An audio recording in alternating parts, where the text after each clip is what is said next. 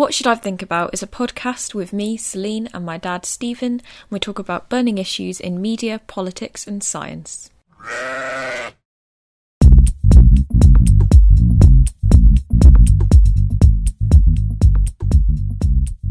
Hi, and welcome to What Should I Think About. I'm Celine, And I'm Stephen.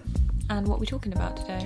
So we're talking about cults today, but very specifically, uh, people in cults. So, what should I think about people in cults, or how should I think about people in cults?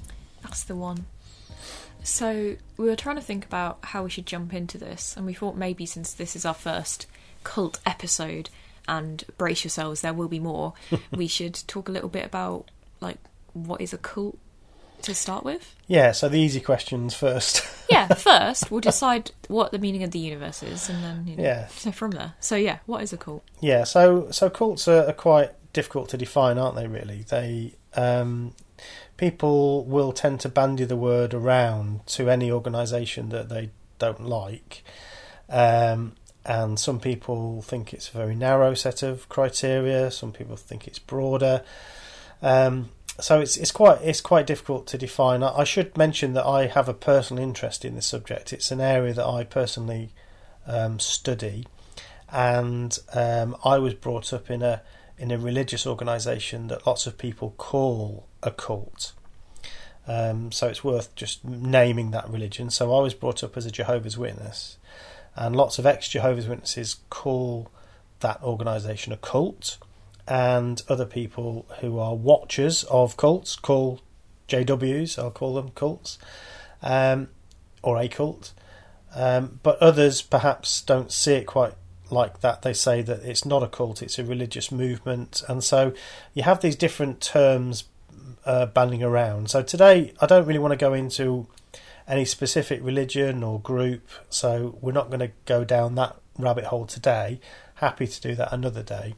But it's just more generally, really, about the individuals that are part of that uh, world and what we should think about how they've got there, who they are, what sort of people they are, um, maybe even how we can help them a little bit. Yeah, and I suppose to encourage you to actually ask the question, what should I think about, instead of having a Yeah, initial gut reaction and that being your only stance on it because it's more complicated than people think. yeah, that's right. So um, I did recently did some research as part of my masters on uh, the way that people have responded following leaving a cult or a group. Yeah, so there's lots of different ways of describing these groups in the literature and in in the media, I suppose. Uh, so cults, okay, that's one way. NRMs, new religious movements, is a less controversial way, perhaps, of describing some of these groups. Um, high control groups is another way of describing the more dangerous groups that, that tend to control people's thinking and and uh, behaviour.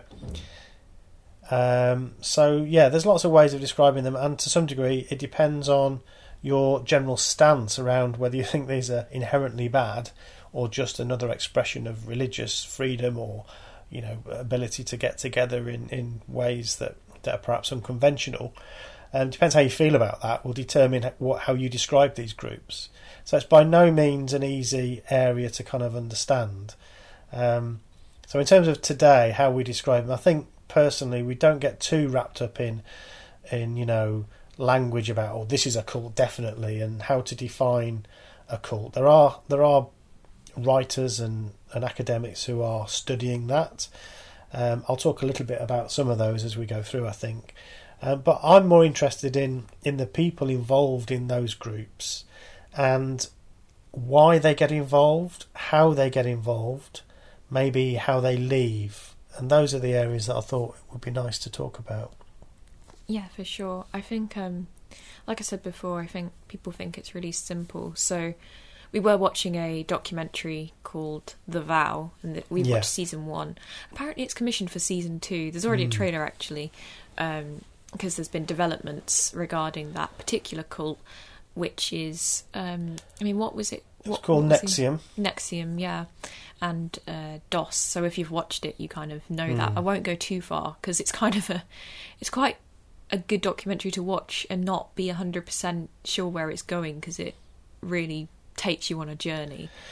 But Yeah, so I think it's a fantastic documentary, and yeah, in a way, I, I agree. Although it's probably worth sort of dipping into a few of the things that we we found yeah, on that. but I, what what I was going to say was just that um, the response when they talk to some of the general public, it's almost like a vox pop section, isn't it? Where um, you know they're saying uh, there's a group that almost ended up as part of NXIVM but didn't, and they're saying Yeah. like, oh, if I was just they don't mean it. But it does come across as like if I was just weak-willed or dumb, I would have been stuck there too. It's kind of sounds like that, and these people Yeah. are like, yeah, it's not quite like that. The ones that have left and are, you know, Yeah. fighting against it, they're like, well, that's not how they get you. Maybe that you you weren't being a- attracted in by a particularly good um, member of the cult. I don't know, but you know, a lot of the time they have really good experiences, and they,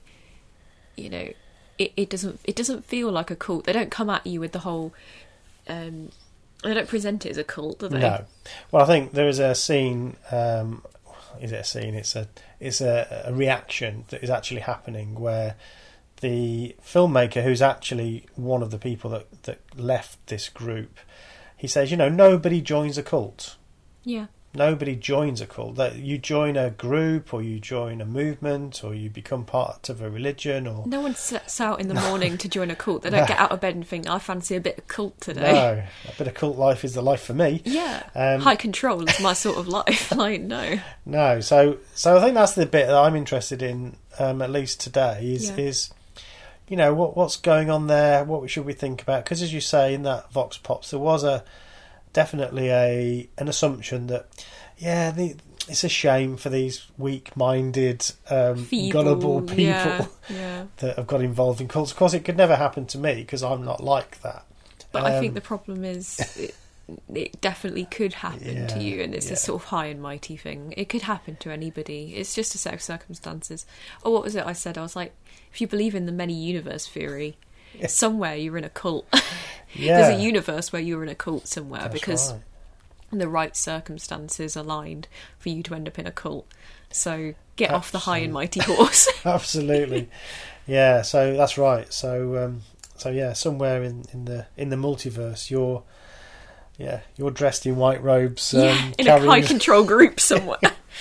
yeah. Okay. So where do we want to go then first? What what are we gonna? So we've we've defined it in a way, although probably not particularly satisfactorily. There's a a way of describing it that is has been popularized or invented really by a writer called Steven Hassan. He's worth reading if you're interested in this subject.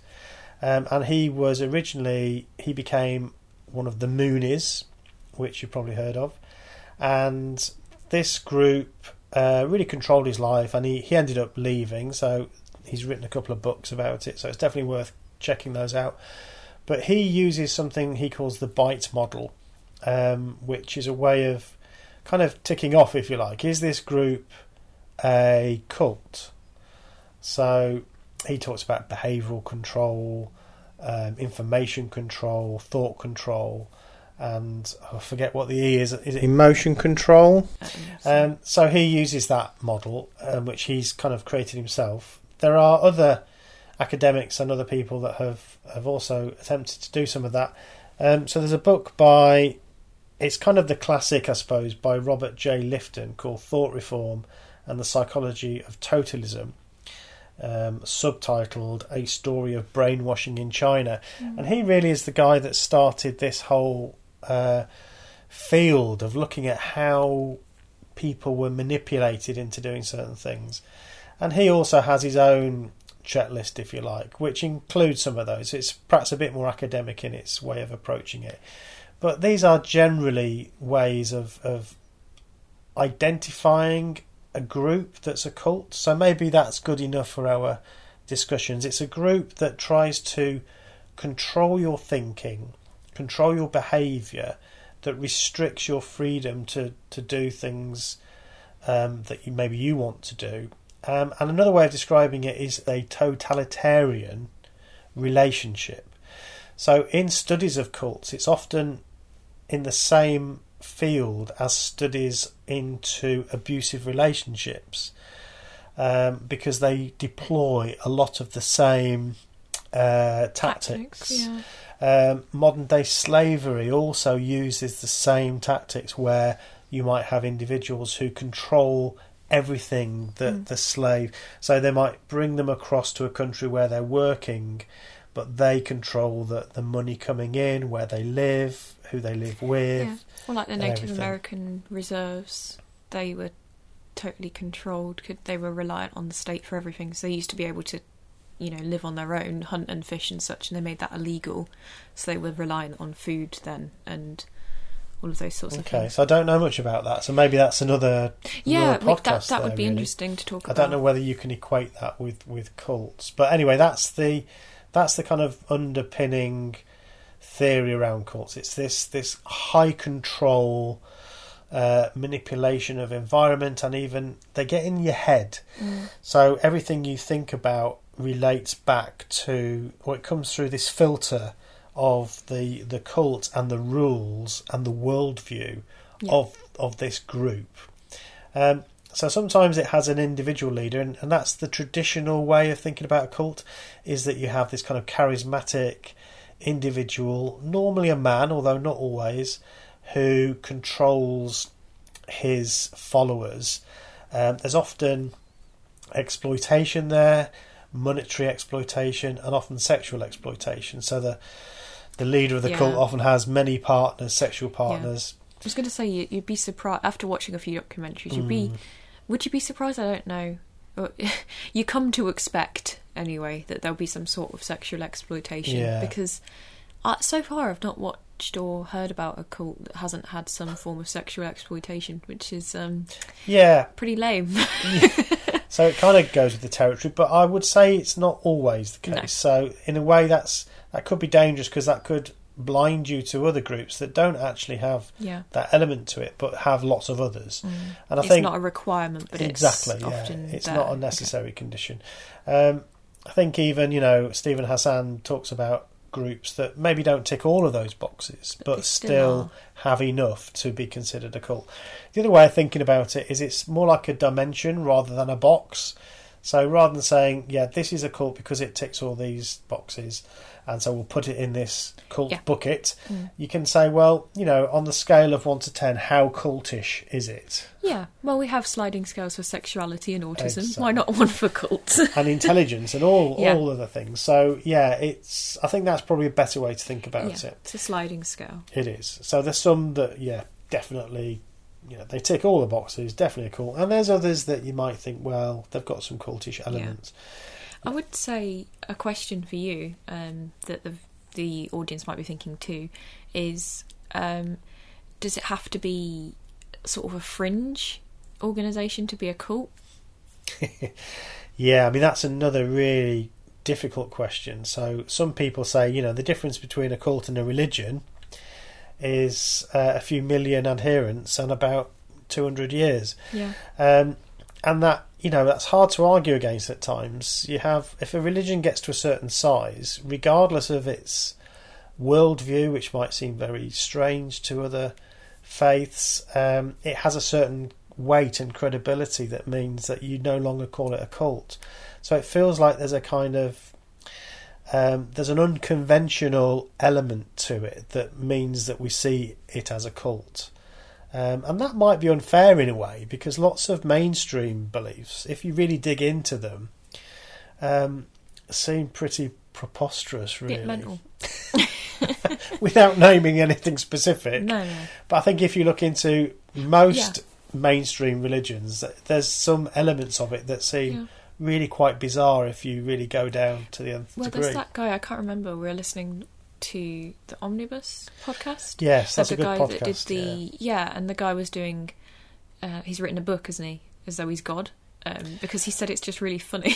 yeah. yeah, actually, that's yeah. not the Omnibus podcast. Oh, is that- was it that's Bad the, Wizards? Um, that's the Very Bad Wizard podcast. Bad Wizards, yeah. because we were listening to a few. I was Yeah. knitting, um, listening with you. Mm. Um, but yeah, that that was talking about you know like Christianity at large, like huge, huge monolith of a religion. Um, yeah. but you know it is quite hilarious as well. Yeah, I mean, I want to be careful in a way because I, I don't certainly not in this episode. I don't want to um, kind of uh, push everybody away, you know, and, and lots of beliefs. If you get them knuckled down to Mm. their simplest, they they all sound a bit preposterous, you Yeah. know. So I understand that, and like even the multiverse. like the multiverse, for instance, it sounds ridiculous. And there's unanswered questions like, you know, if there was a Big Bang, what, how did that Instigate happen, and and- uh, and all of that. So yeah, I, I appreciate that. Um, I'm not really having a go at religion here, but um, but yeah, I think you're right. The difference between a cult and a mainstream religion is, is often just about numbers, really, Mhm. and the amount of time that has gone by Yeah.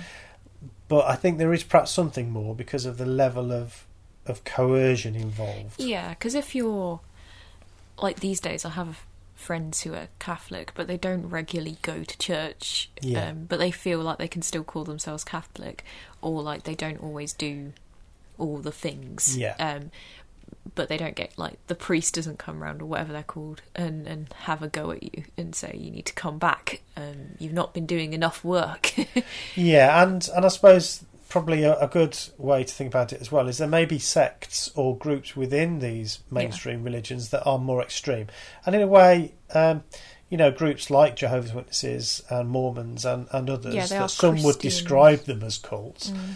are actually subsets of of a of a larger group, Mhm. and you'll get that with Catholicism and Yeah. um, I don't know much about Islam, but I'm sure you have Yeah. that with Islam too. But now we understand that. Okay, because I'm sure everyone's completely settled in an agreement that we've dealt with that. Um, shall we talk a bit about the people within them? So, do you want to talk about people that join? Well, I thought first or- it might be useful just to differentiate between these groups. So I think that there's within any group, let's call it a high control group. Okay.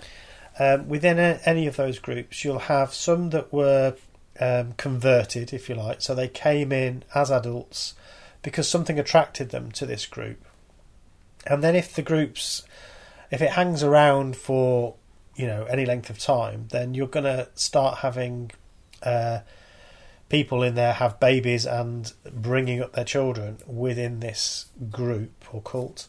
So at that point, you you then have the first generation, second generation, and so on.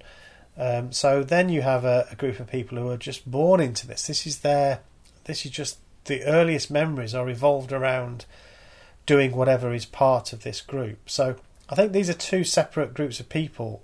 I'm really interested in the difference between these two and it's an area that I'd like to study in the future. Um, I don't think there's been loads of work done on that, so I think there's probably a big gap in terms of research into how those different people think about their group.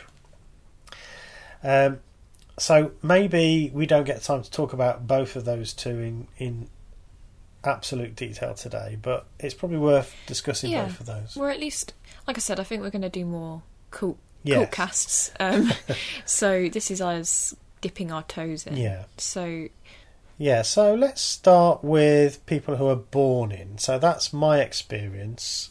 Um, so that's probably probably the easier one for me to talk about. Um, yeah, so whatever environment you're brought up in, you, you just generally accept it, don't you? Mhm. No matter how bizarre or how yeah, different. loads to you, of it's not. Yeah, when we went to uni, that was that's an interesting experience because you all start talking about Yes. your lives and everyone's like, ah, different.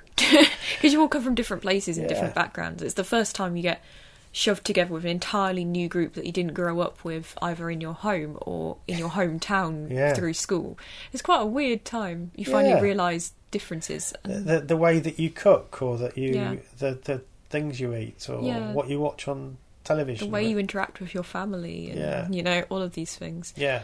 um, so i imagine that's quite intense when you've grown up in Absolutely. it's even more um, pronounced an experience when you've grown up in a high control group Well, you just don't see it as being unusual, you know. So for me, it was um, I would just accept that the normal thing to do was uh, prepare for our three meetings a week, where I'd go to the Kingdom Hall and we'd sit there for two hours and listen to somebody and group of people, different people talk.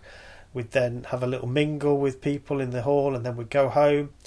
Um, we'd have a maybe get fish and chips on the way home, um, and then Saturday morning I'd go on the field service, which meant knocking on people's doors and trying to convince them that they were in the wrong religion, they should change that religion.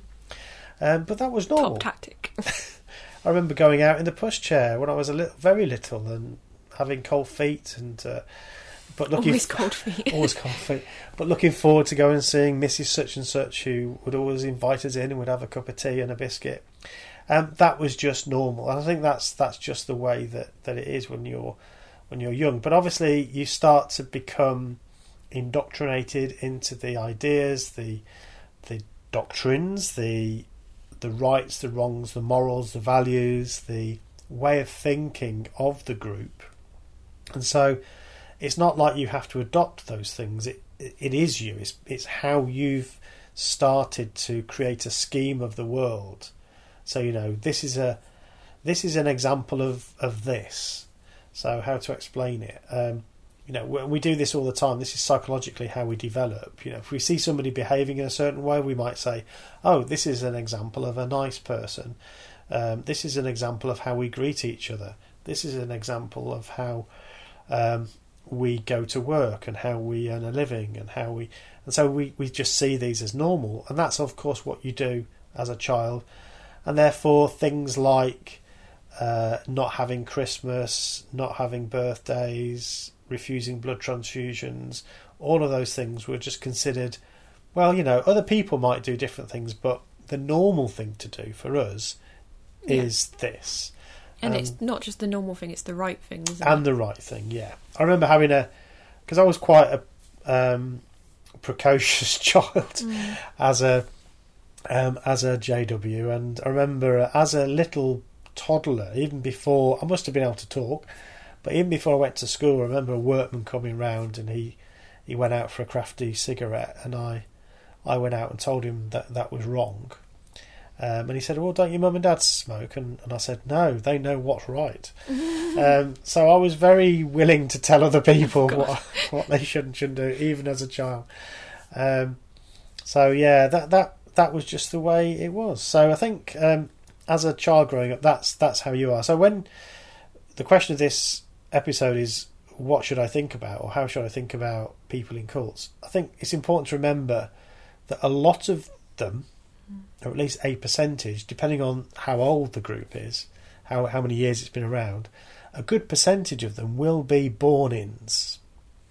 There's a real power of being born in. if you're a born in, you know, you've not had a chance to even think, is this right or not? Is you know, does this make sense? You've just, it's just been completely normal for you. Yeah, and I think the way that that's also exasperated is because you are actively discouraged from areas that would challenge your Yes. views because you're discouraged from worldly pursuits such as going to university, which I do think if if more Jehovah's Witnesses went to university, more people would leave.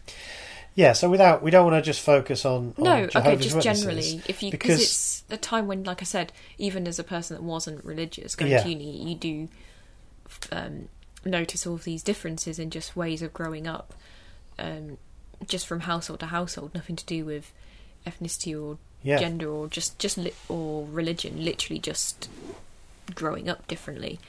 Um, so I imagine if you got that experience as a you know someone in a high control group, that would be really liberating, um, but also a bit terrifying yeah, to so, realise how much of your life has been yeah, a bit weird potentially. yeah. I mean, absolutely, and that's yeah, that's something that I'd like to go into in more detail at some Mm, point. mm. Um, but it's a tactic that is in itself part of the definition of a cult. Um, so if somebody's been raised in that group, then there will be mechanisms to reduce or avoid contact with the outside world. Yeah, So for some cults, that's physically moving into a or living in an isolated like a compound commune or Mm. something, yeah. Um, and but for others, it's more of a psychological separation. So we were told there's a there's a passage in the Bible where Jesus says to his disciples something like, you, you know the world will hel- hate you because you're no part of the world. Mm. And that was very much the way that we were brought up, and that's the way that other groups, you know, they might use different mechanisms, but basically, you know, be careful who you talk to, be careful who you associate with. These people are, are going to take you down a bad path. Don't have anything to do with them. Um, stick to the, the people that either love the God you love or are the positive people that will give you the right energy or that will help you down the right path. You don't want to be associating and getting mixed up with these other people. So there's a lot of messages around being afraid of the outsider. Yeah. Um, and and all these groups use that Yeah. tactic. Because they do that in the vow, don't they? Yes. He he calls them Lucifers, but Yeah.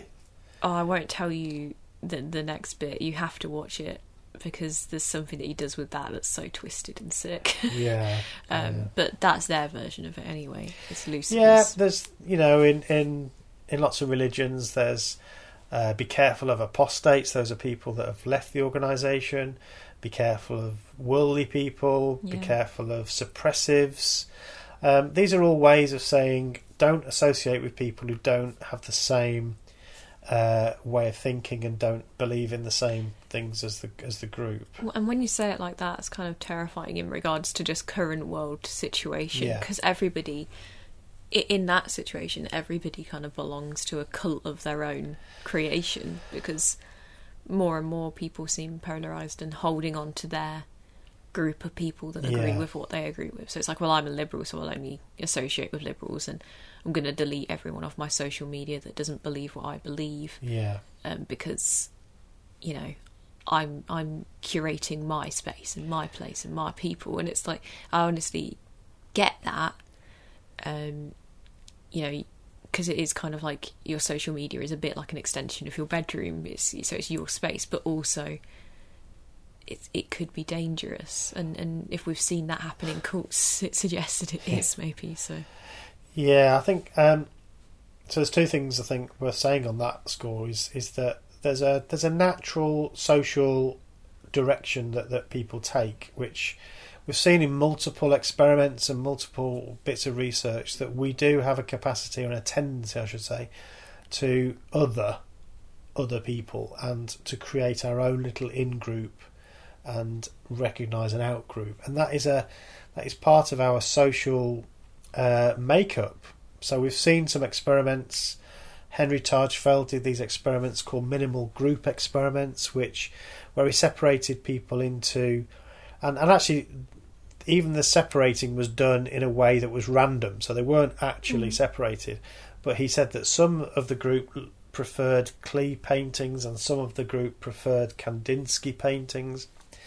And just by creating those minimal differences, that's why it's called minimal group experiments, um, he was able to demonstrate that the, the in group were favoured by members of that group. Mm. So you were you favoured people that were in your Kandinsky clan, Mm. um, and if you were in the other group, you'd favour your your Klee group. Mhm. Um, so that shows that we have this, or this suggests that we have this kind of inbuilt mechanism, this very tribal kind of mechanism. And I, you're right. I think social media encourages that, which is I think what's happening there. But then with cults, they take it a step further, and it's the cult itself that imposes even more of that and creates a framework to say this is how you identify the in group. It's people who do this, this, this, this, this, and this, and normally it's people. Part of the in group are pe- other people that have committed themselves unreservedly to the group, Yeah. um, and then the rest of the mechanism takes over. Mm. It just we just do what we do, which is to stay within our, our in group and be suspicious of the out group. Yeah. And I think online a lot of that is happening. Just it's just the in group out group stuff, but I think it does leave people open to online cult um, creation, if you like. I think that is the next phenomena that's like we're likely to see. It may even be happening now with some of these conspiracy I think it probably theories. is happening now, but like it, Yeah. it gets mobilised through that at least. So And and of course, if you demonise the other group, which is what is happening a lot of the time, um, then of course that's easier than to say, well, I don't want anything to do with that Mm. person because they're they're horrible. You know, Yeah. they're, they're this and they're that. So yeah, I think there is a, a big risk um, of that happening, and but obviously that's that's kind of developing before our very eyes. Mm. Um, but again, going back to our question, what should we think about people who are members of cults? Well, a lot of them will be born in, and they will find it very, very difficult to find their way out because they are either discouraged or restricted from going anywhere else. So they they actually don't have the opportunity to you know to think for themselves essentially. um, it, it, it, when you're born in, you, you're often really reliant because all of your community, friends, family likely are in it. All of potentially your work is in it because a lot of them make their like jobs through it. So they they work with other. Um, you know, if we're using the example, we know a lot of witnesses work with each other doing window cleaning as a company. So if you Yeah. left, you'd probably be encouraged to stop working with them Yeah, absolutely, um, or if you were cleaning with another group, you'd probably be encouraged to leave absolutely. that. So your income's tied into it, Mm. and all of your social engagement is, which isn't something to. I don't know. I think people under underestimate how difficult it is Yeah. to leave Yeah, absolutely. the social aspect. Absolutely. So, you know, somebody who's born in, it will be uh, their parents, um, it may well be their extended family, their grandparents, their un- uncles and aunties, their cousins, and of course all their friends. Um, all that social network, that, you know, the real social network, the, the people that are around them, and indeed the digital social network, if it exists, will Yeah. all be this very, very tight group. And the thought of losing that is absolutely terrifying. Mm, can leave you paralysed.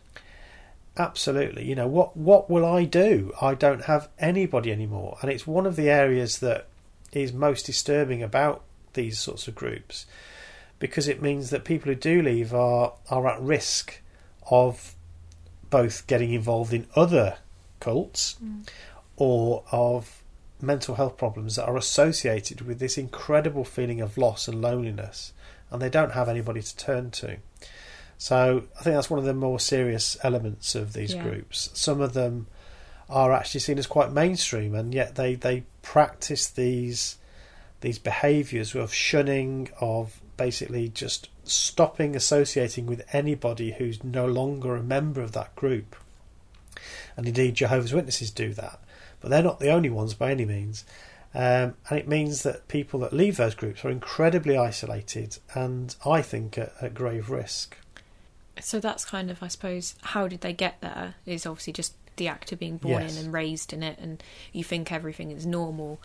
And how do they end up staying there? Because either you continue to believe it, because it would be easy to continue to believe something you've always thought was true, and you've been um, not discouraged because it's done in a more sinister way than that, but um, kept from considering other options because you're kept busy, busy, busy, and potentially, you know, you might leave the meeting hall or the the church or whatever, but you go home and, like you said, if you're born in it, it follows you home because your your parents are there and you're all doing it still. So, you know, that's how you end up staying there, and, and even if you do consider that it might not be true, the idea of leaving is quite potentially terrifying. Absolutely, I think you've you've put that into a nice little nutshell. The only thing I would would add is that different groups have different levels of control while you're in. So for some it's discouraging, for for others it's downright punishable by physical punishment or more likely by kind of other types of punishment like isolation. So Yeah. um, yeah, there there are some real consequences that you're very much aware. So that's one of the things that keeps you in is that you're Mhm. just too scared. Yeah. You're too scared to go.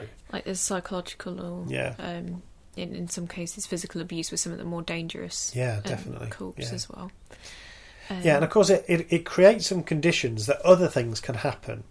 So, with a lot of these groups, you may see behaviour within the groups that are not necessarily encouraged or sanctioned, but happen because of this level of control. So, when you have a um, an organisation where, let's say, the man of the house is kind of like a little king of his own little domain, then that leaves open some behaviours that Yeah. may not be actually part of the religion, but or the group, but it's kind of facilitated that Mm. and it gets excused away. and there's that as well. But it's created some conditions that have have basically made it possible for this person to behave in a certain way and basically get away with it. Yeah. Um, and that's that's another reason why it's very difficult for people in that to actually leave because they're Well, yeah. they can be in this again this kind of totalitarian type relationship. So um, I was thinking now we could maybe talk about the people that join in. We've kind of got a good vibe feeling for the people that um, are in a cult because they're born in, and, and kind of talking about why they stay because obviously we know why they're in because they were born. Yes. um, we've gone into you know the the point of staying, but um, I suppose what we're thinking about now is um, the people that you know live a normal free life and then they go oh, I, fancy joining a cult except that's not really how it works is it No, exactly. So no, as we said before, no one knows they're joining a cult, or at least I've never come across anybody. no Um, i've never seen the documentary where someone goes yeah i fancied a bit of that I fancied a bit of cult life. yeah Um, I suppose there are some attractive things to being part of a cult, which um, you might go into with your eyes open. So one of the things that people like to maybe want is to be freed from the daily decisions that we have to make. So I guess this might be why people Yeah. join orders. Um, that mean they no longer have to, you know, earn a living. They no longer have to worry about uh, raising a family or making decisions about where to live, how to live, what to do, when to eat. got a bit of decision fatigue It's all there for you. mm.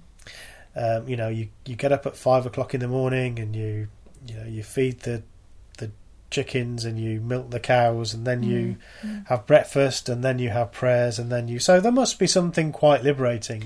yeah for th- what are those people that live and they're like all old fashioned looking in america who are they Oh, the Amish. Yeah, if you were the Amish, maybe you quite like that because you do get to live old school life, and it's If, it's if that's for you, then that might be Yeah. quite attractive. Yeah.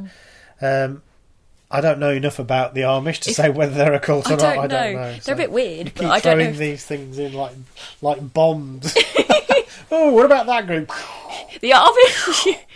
no, but you know, no, I was I wasn't saying they were necessarily a cult, but just um, you know, a Yeah. simpler way So a of way life. of life that might Yeah. attract you. So I guess there are some reasons why, even if you think, well, it's a bit of a cult, but you know, I kind of like the idea of not having to make my own decisions. Yeah, but I don't really think that's a major No. factor. Again, I'm not talking about this from personal experience because I was raised in a group, but um, but from the reading I've done and from the research and talking to others, I guess first thing that's important to stress is that it I don't think it reflects any weakness on your part. If you have become a member of a cult, it doesn't mean you are weak minded.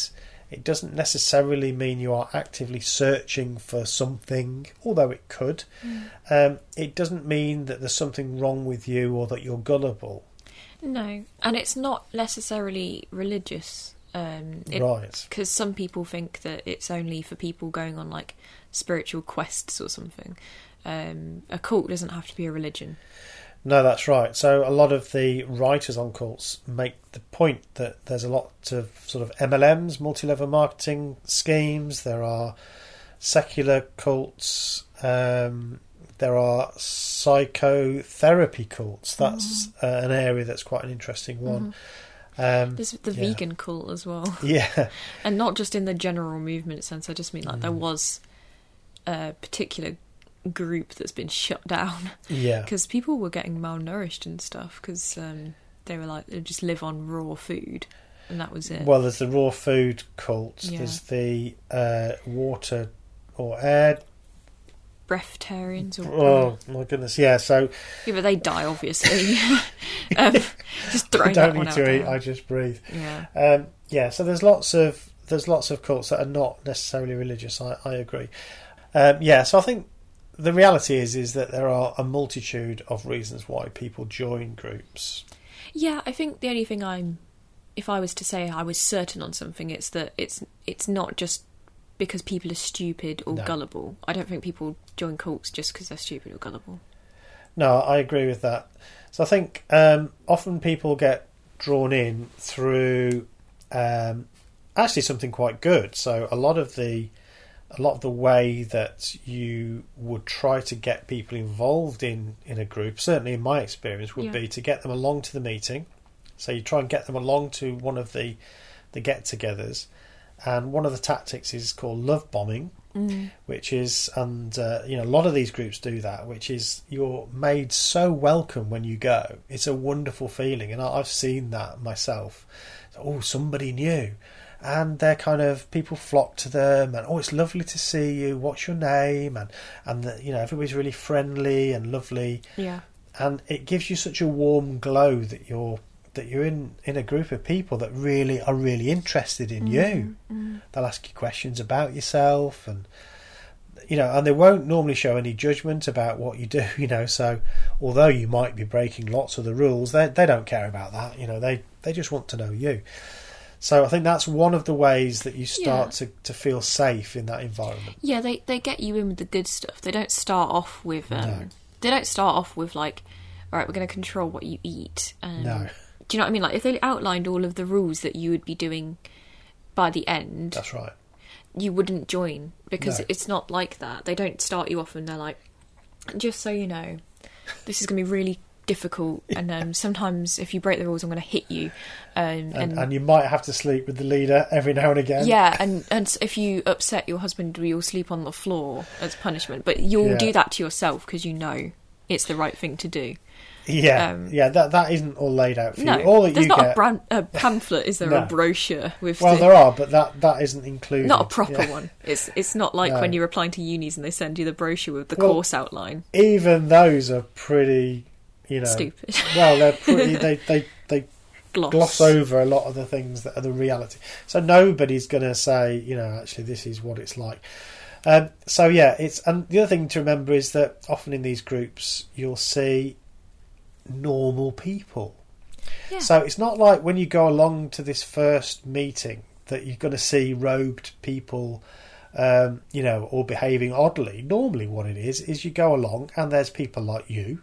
There's there's other men, women, children. Yeah, um, having like a cup of tea, offering yeah. you one. You, you, Exactly, Stuff yeah. that's familiar and comfortable. some of them might have jobs that you recognise, and they talk about things that you get. They go to the pub, maybe. They yeah, they they listen to music. They um, they might know about films. Um, so whilst there may be some restrictions and a lot of restrictions, what you see when you go in, you don't see all those. You just see a bunch of normal people who are really nice. yeah, everyone's really nice.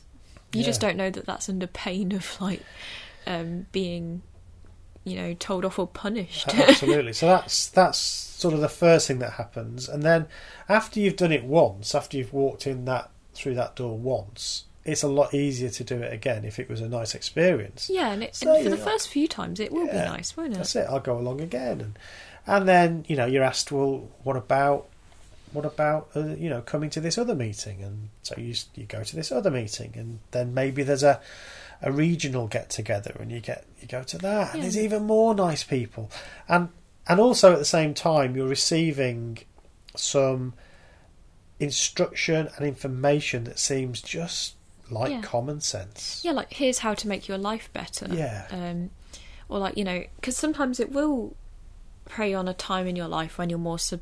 Um, what's the word? Susceptible. Yeah, Yeah. it might. So you know, when for one of the people in the vow for Bonnie, it was, you know, she was struggling with her career and she wasn't enjoying her career, and you know, she was about to give up on singing and music, and you know she gets brought in at this point and it encourages her to be confident and you know she's finally happy and doing something that she believes in and so on and so on because it, it gives it gives you that thing potentially that you felt you were missing I think there is some of that.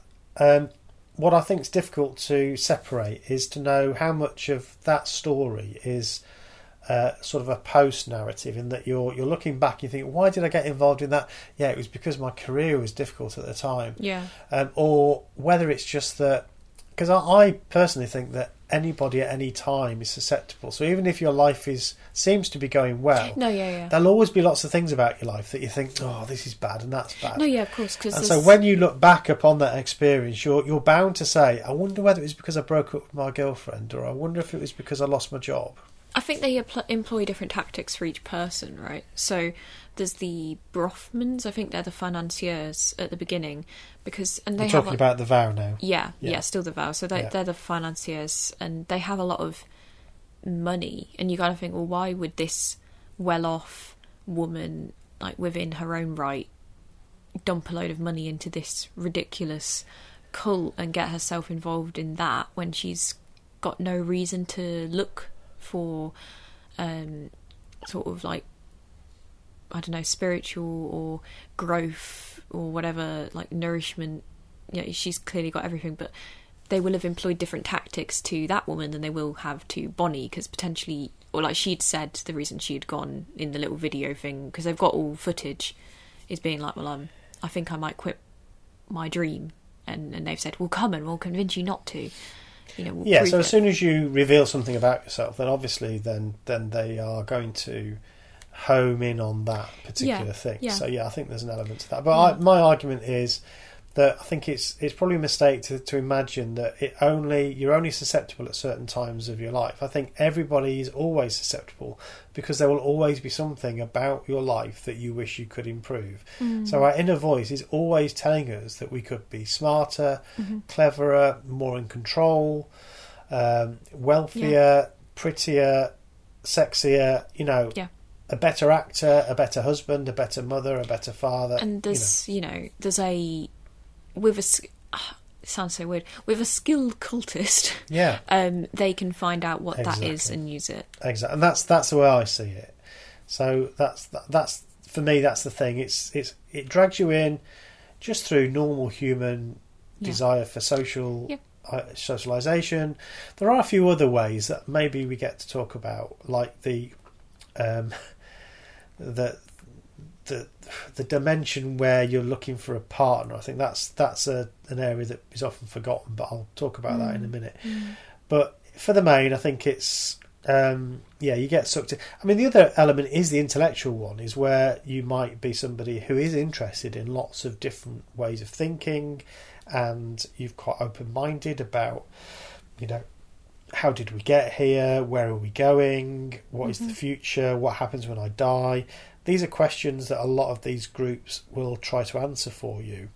Um, and some of the material ones, like the the multi-level marketing stuff, might be, you know, how do I get richer? How do I get more powerful? How do I be more secure? So these are normal desires that people have, and if you're interested in those particular subjects, then of course you're you're going to read some of the literature. You're going to listen with interest because they're offering answers to these big Mhm. questions. So that certainly is is something that, yeah although so, I was brought up in it, I think I would have found that attractive. yeah so some some people are seeking out answers and Yeah. and there's groups that claim to have those That's right. answers so there's that aspect so there's um ones that kind of have a setup where you can walk into it with these sort of days and um, maybe self-help groups or whatever like Yes. or, or they have meetings or they you know they have a space physical that you can go visit to and you might end up going on a day and then they hook you in that way they Yeah. they do their quick work working out who you are and what might bring you in because it is kind of a sales um it's it's a yeah it's a sales tactic Hmm. you know find out what they want and give it to them Yeah. um and and that's what the so there's that element there's the just coming across of your own free will because you're looking for answers for questions and they supposedly have them and then um were you thinking there's another thing as well there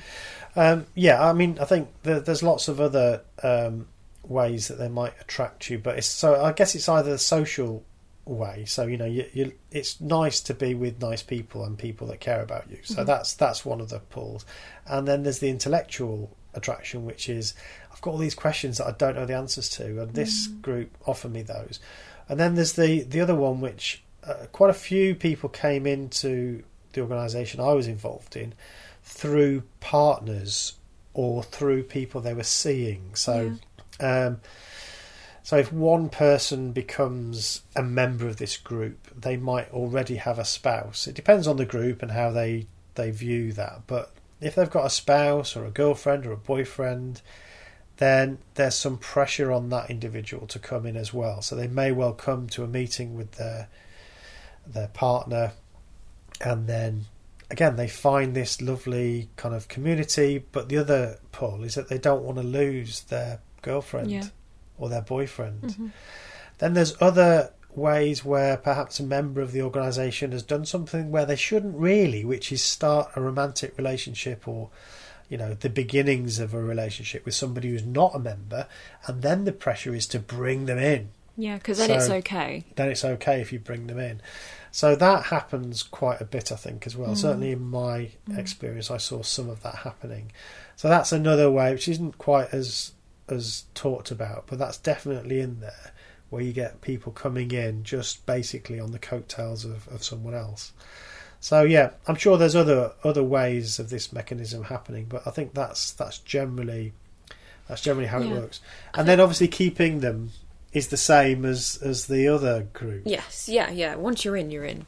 Yeah, I definitely think the main one that I would cons- uh, I would if someone would say to me, "How does someone end up in a cult?" is the um, just clever salesmanship of it, which is just find out what they want and sell it to them.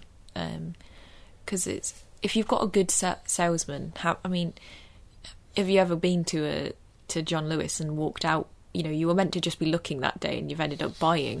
Do you know what I mean? It's it's quite impressive the power Yeah. that some people have to sell you something.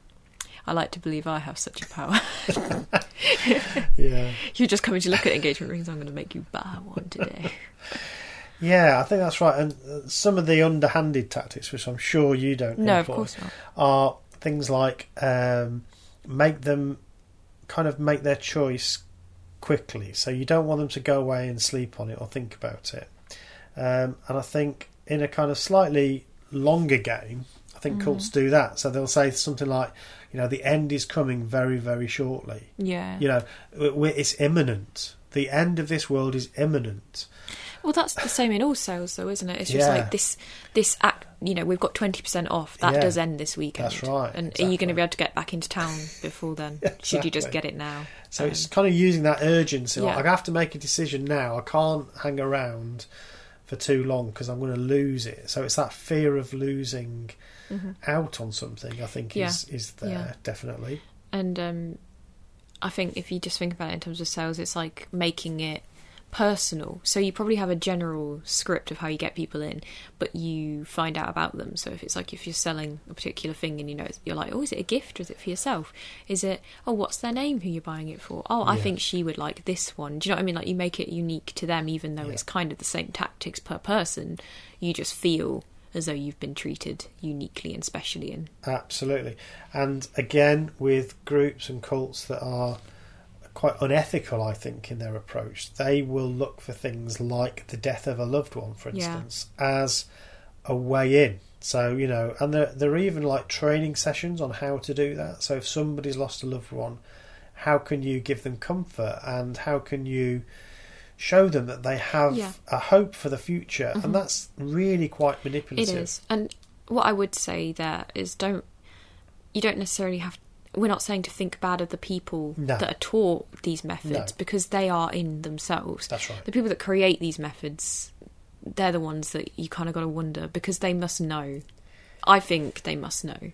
It's it's Well, I I think that's another question. Uh, my view is a lot of the the people who are at the high level of these groups kind of see it as um, it's just what they're doing is justified because the ends justifies those Yeah. means. I suppose then that question leads you into we're talking about how do people get in? I mean, how does someone start one? Do they start one because are they the same as the people that join? You know, are they? So, do you join your own cult? Can, Yeah. can we come back to that? I think that's a really interesting question, but I've got a couple of other things. I'm going to pop a to- pin in. Do you come back to your Yeah. own cult? Yeah, that's right. I like that question. Um, so the other thing I was going to say that keeps people in is this sunk cost fallacy they call it. Yeah, Um, and I think I that, said that the other day about you because your mum was like, "Oh, his bike, he's, he's he's struggling with his bike. He's not going to go out." And I was like, "Nah, sunk cost fallacy. He's going to go out now. He's more invested now than when he started because he's put loads of time into getting his bike out." Yeah, that's right. Yeah, so you, you kind of the idea is that the more effort you put in, or the more money you invest, or the more time you invest, um, the more difficult it is Yeah. to say, do you know what? I'm going to cut my losses here and go. And we do that in all sorts of things. People do it with investments where mm-hmm. it's clear that this business is going Yeah. down the tubes, but people will still carry on putting money in to prop it up because they've already put a lot in. Yeah. A lot in, and I think that's a big factor in cults is that you've invested a whole lot of, of tangible and intangible things into this group. Um, it could be literally money, finance. So you might have, depending on the group, it can literally mean it's wiped you out financially. But it could be lots of effort, lots of energy, time. You may have spent the last 20 years or 30 or 40 years in this group. And to admit that it's not true, um, I mean, that means admitting that all of that time was wasted. And I think that's really, really hard. And that's why many people stay in these groups. yeah, So I think that's another reason why people stay in. And especially perhaps if you have come in from the outside. Um, so because you feel like, "Oh, I made a choice." Exactly. Yeah. I made a choice. What was I doing? You know, I, I was I had this life. Okay, it wasn't perfect. No life is, but then I chose to get involved in this thing. and spend however many Yeah. years doing that. Yeah, So it would be a massive admission of being wrong, and that can be Mm.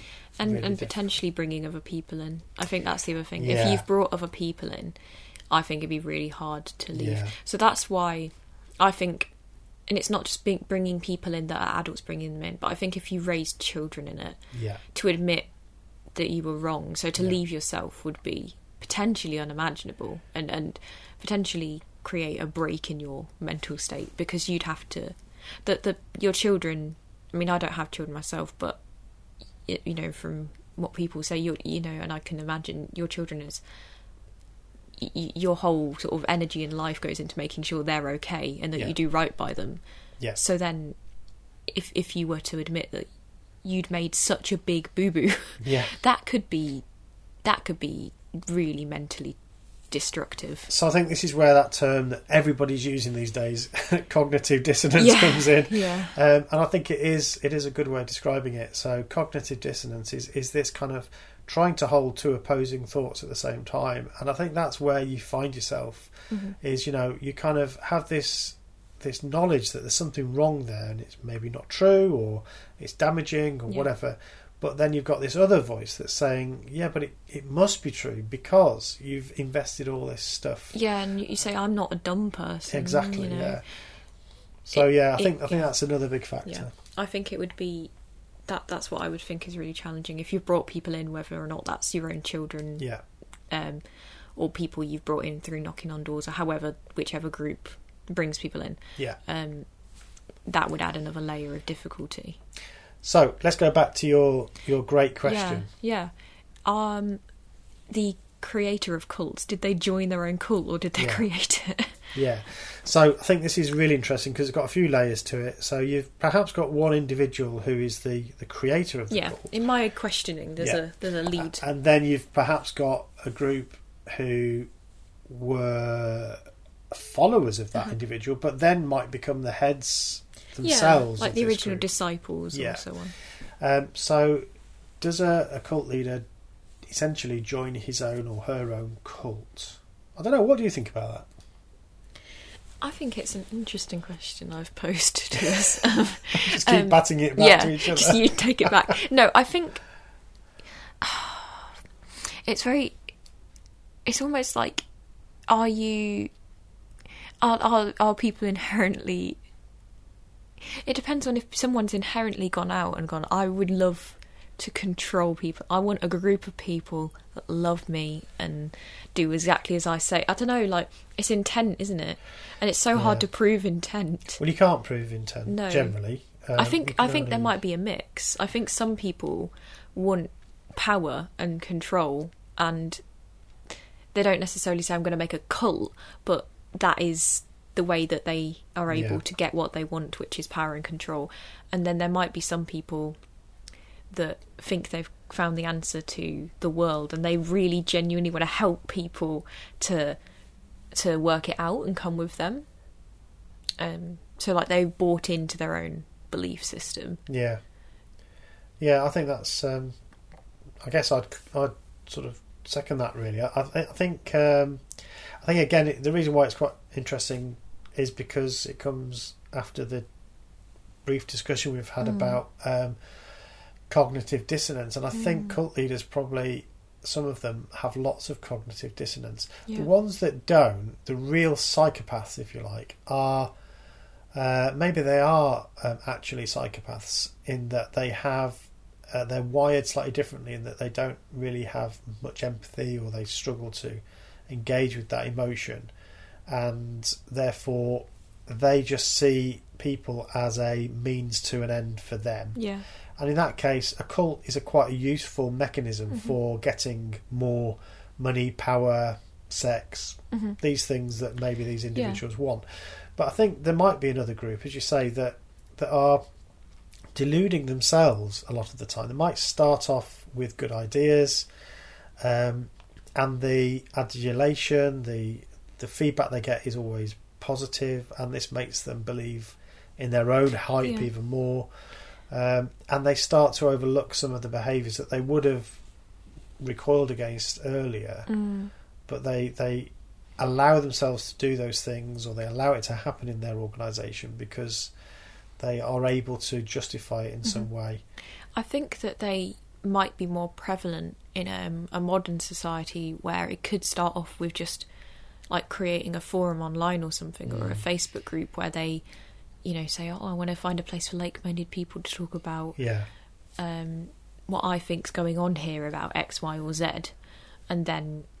You know, there's the chance that people might be like, "Oh, I'd love it if you did a talk on this," or yeah, um, why don't you go to this place like this this convention and you could you know we could meet you and we could talk in person do you know what i mean i think yeah, a, a, it's so much easier to create a platform and and potentially get swept away in your own hype but it's probably Yeah. potential before it's just because i'm from a time where social media and is so prevalent but that probably could happen before with different conventions and oh yeah, and such. You know, someone might just have an idea and it gets it gets jumped on and, and you know, all this praise around the idea and, and them compounds into there's a cult that they've created and they didn't even know that they were that's what they were setting out to do. yeah. There's probably more more research needs to be done into that. And again, part of the difficulty with that is knowing how to define a cult. Yeah. Um, but yeah, I think I think there's um, there's more work to be done on that. Yeah, um, many of the leaders, are, I think, of of groups um, are themselves victims, and so again, a lot of what they do may well be that they feel it's difficult. Maybe they find it difficult to do, but it's a means to an end, so they Mm. they allow it to happen or they do it themselves. Um, but then I think it also may attract people who kind of enjoy the power Yeah. and um, that that's they they kind of get off on that if you like they enjoy having that power um, and again that comes down perhaps to individual differences really Yeah, I think you've got to one. It, it, you might potentially start off as the first one, mm. so you might start off as the you buy into your own cult, but at some point you probably start if you start enjoying it and doing things for certain you know to to receive certain ends maybe you've pushed into the other version and you are conscious of it yeah. and you're allowing it to continue um, interesting. I think that's an that's a question we, we simply won't answer but um, interesting question. Question for the audience? Yeah maybe. Yeah maybe. Do you join your own cult or do you create a cult? Yeah so when you, that's right. Do people join their own cults or do they actually uh, do they do it knowingly? Do they create Yeah. cults knowingly? Are I- I think I'd al- I think I'd also like to know what, what people have thought about this discussion and whether it's maybe changed their mind about people who are involved in cults Mm. and they're thinking about how easy it is to, to join. yeah how easy it is to join and or like um maybe changed your opinion on um how you could have you know the blinkers on Mm. um you know how that's possible. Yeah. So yeah, very interested in, in your views on that. As we said before, we, we will come back to the subject of cults. Yeah, I think I'd quite like to talk about that um, that vegan cult because that's just Yeah. I find it really interesting because they went and did like the fruit, like yeah, they did like um tried to recreate the seventies thing with like the harvest and stuff, Right. um, and it just went a bit went a bit wrong, didn't it? Yeah, Um, there's lots of individual groups that I think we should look at at Yeah, some point. yeah. Um, so obviously we touched upon my upbringing today, which and I'd like to go into more of that. We talked a little bit about NXIVM. There are other groups that we could uh, we Yeah. could go into. I definitely think when part two's out, we could do a bit more talking about that. Um, Yeah. That would be interesting. Yeah. Find the vegan one interesting, just because it's like such a thing that I wouldn't think could be cultified, but just to prove that anything can. Yeah.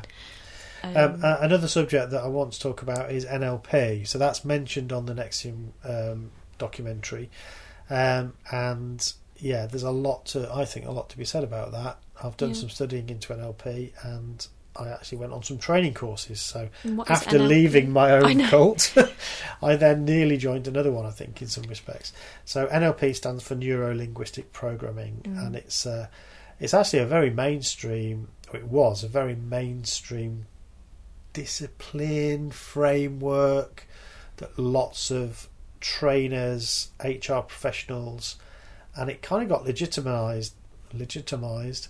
Um, it actually, you know, you could go to universities and get um, Mm. courses on NLP. So it really did get into the mainstream. Um, and even now, it's quite a divisive area. There's Mm. lots of my fellow professionals in in organisational psychology and uh, management that that still will put on their CV NLP practitioner. Mm. Um, um, and so I think it's quite an interesting area and, and something we could talk about a bit more. Hundred percent. So buckle in for more cult content. Yeah. Um, but obviously, we'll talk about something else next time as Yeah. well. Um, Thank you for listening. yeah, and remember, ask answer our question um, on whatever platform you engage with. Do you join a cult or do you uh, create your own? Sort of question. Um, yeah, and tell a friend, please. Bye. Bye. Bye.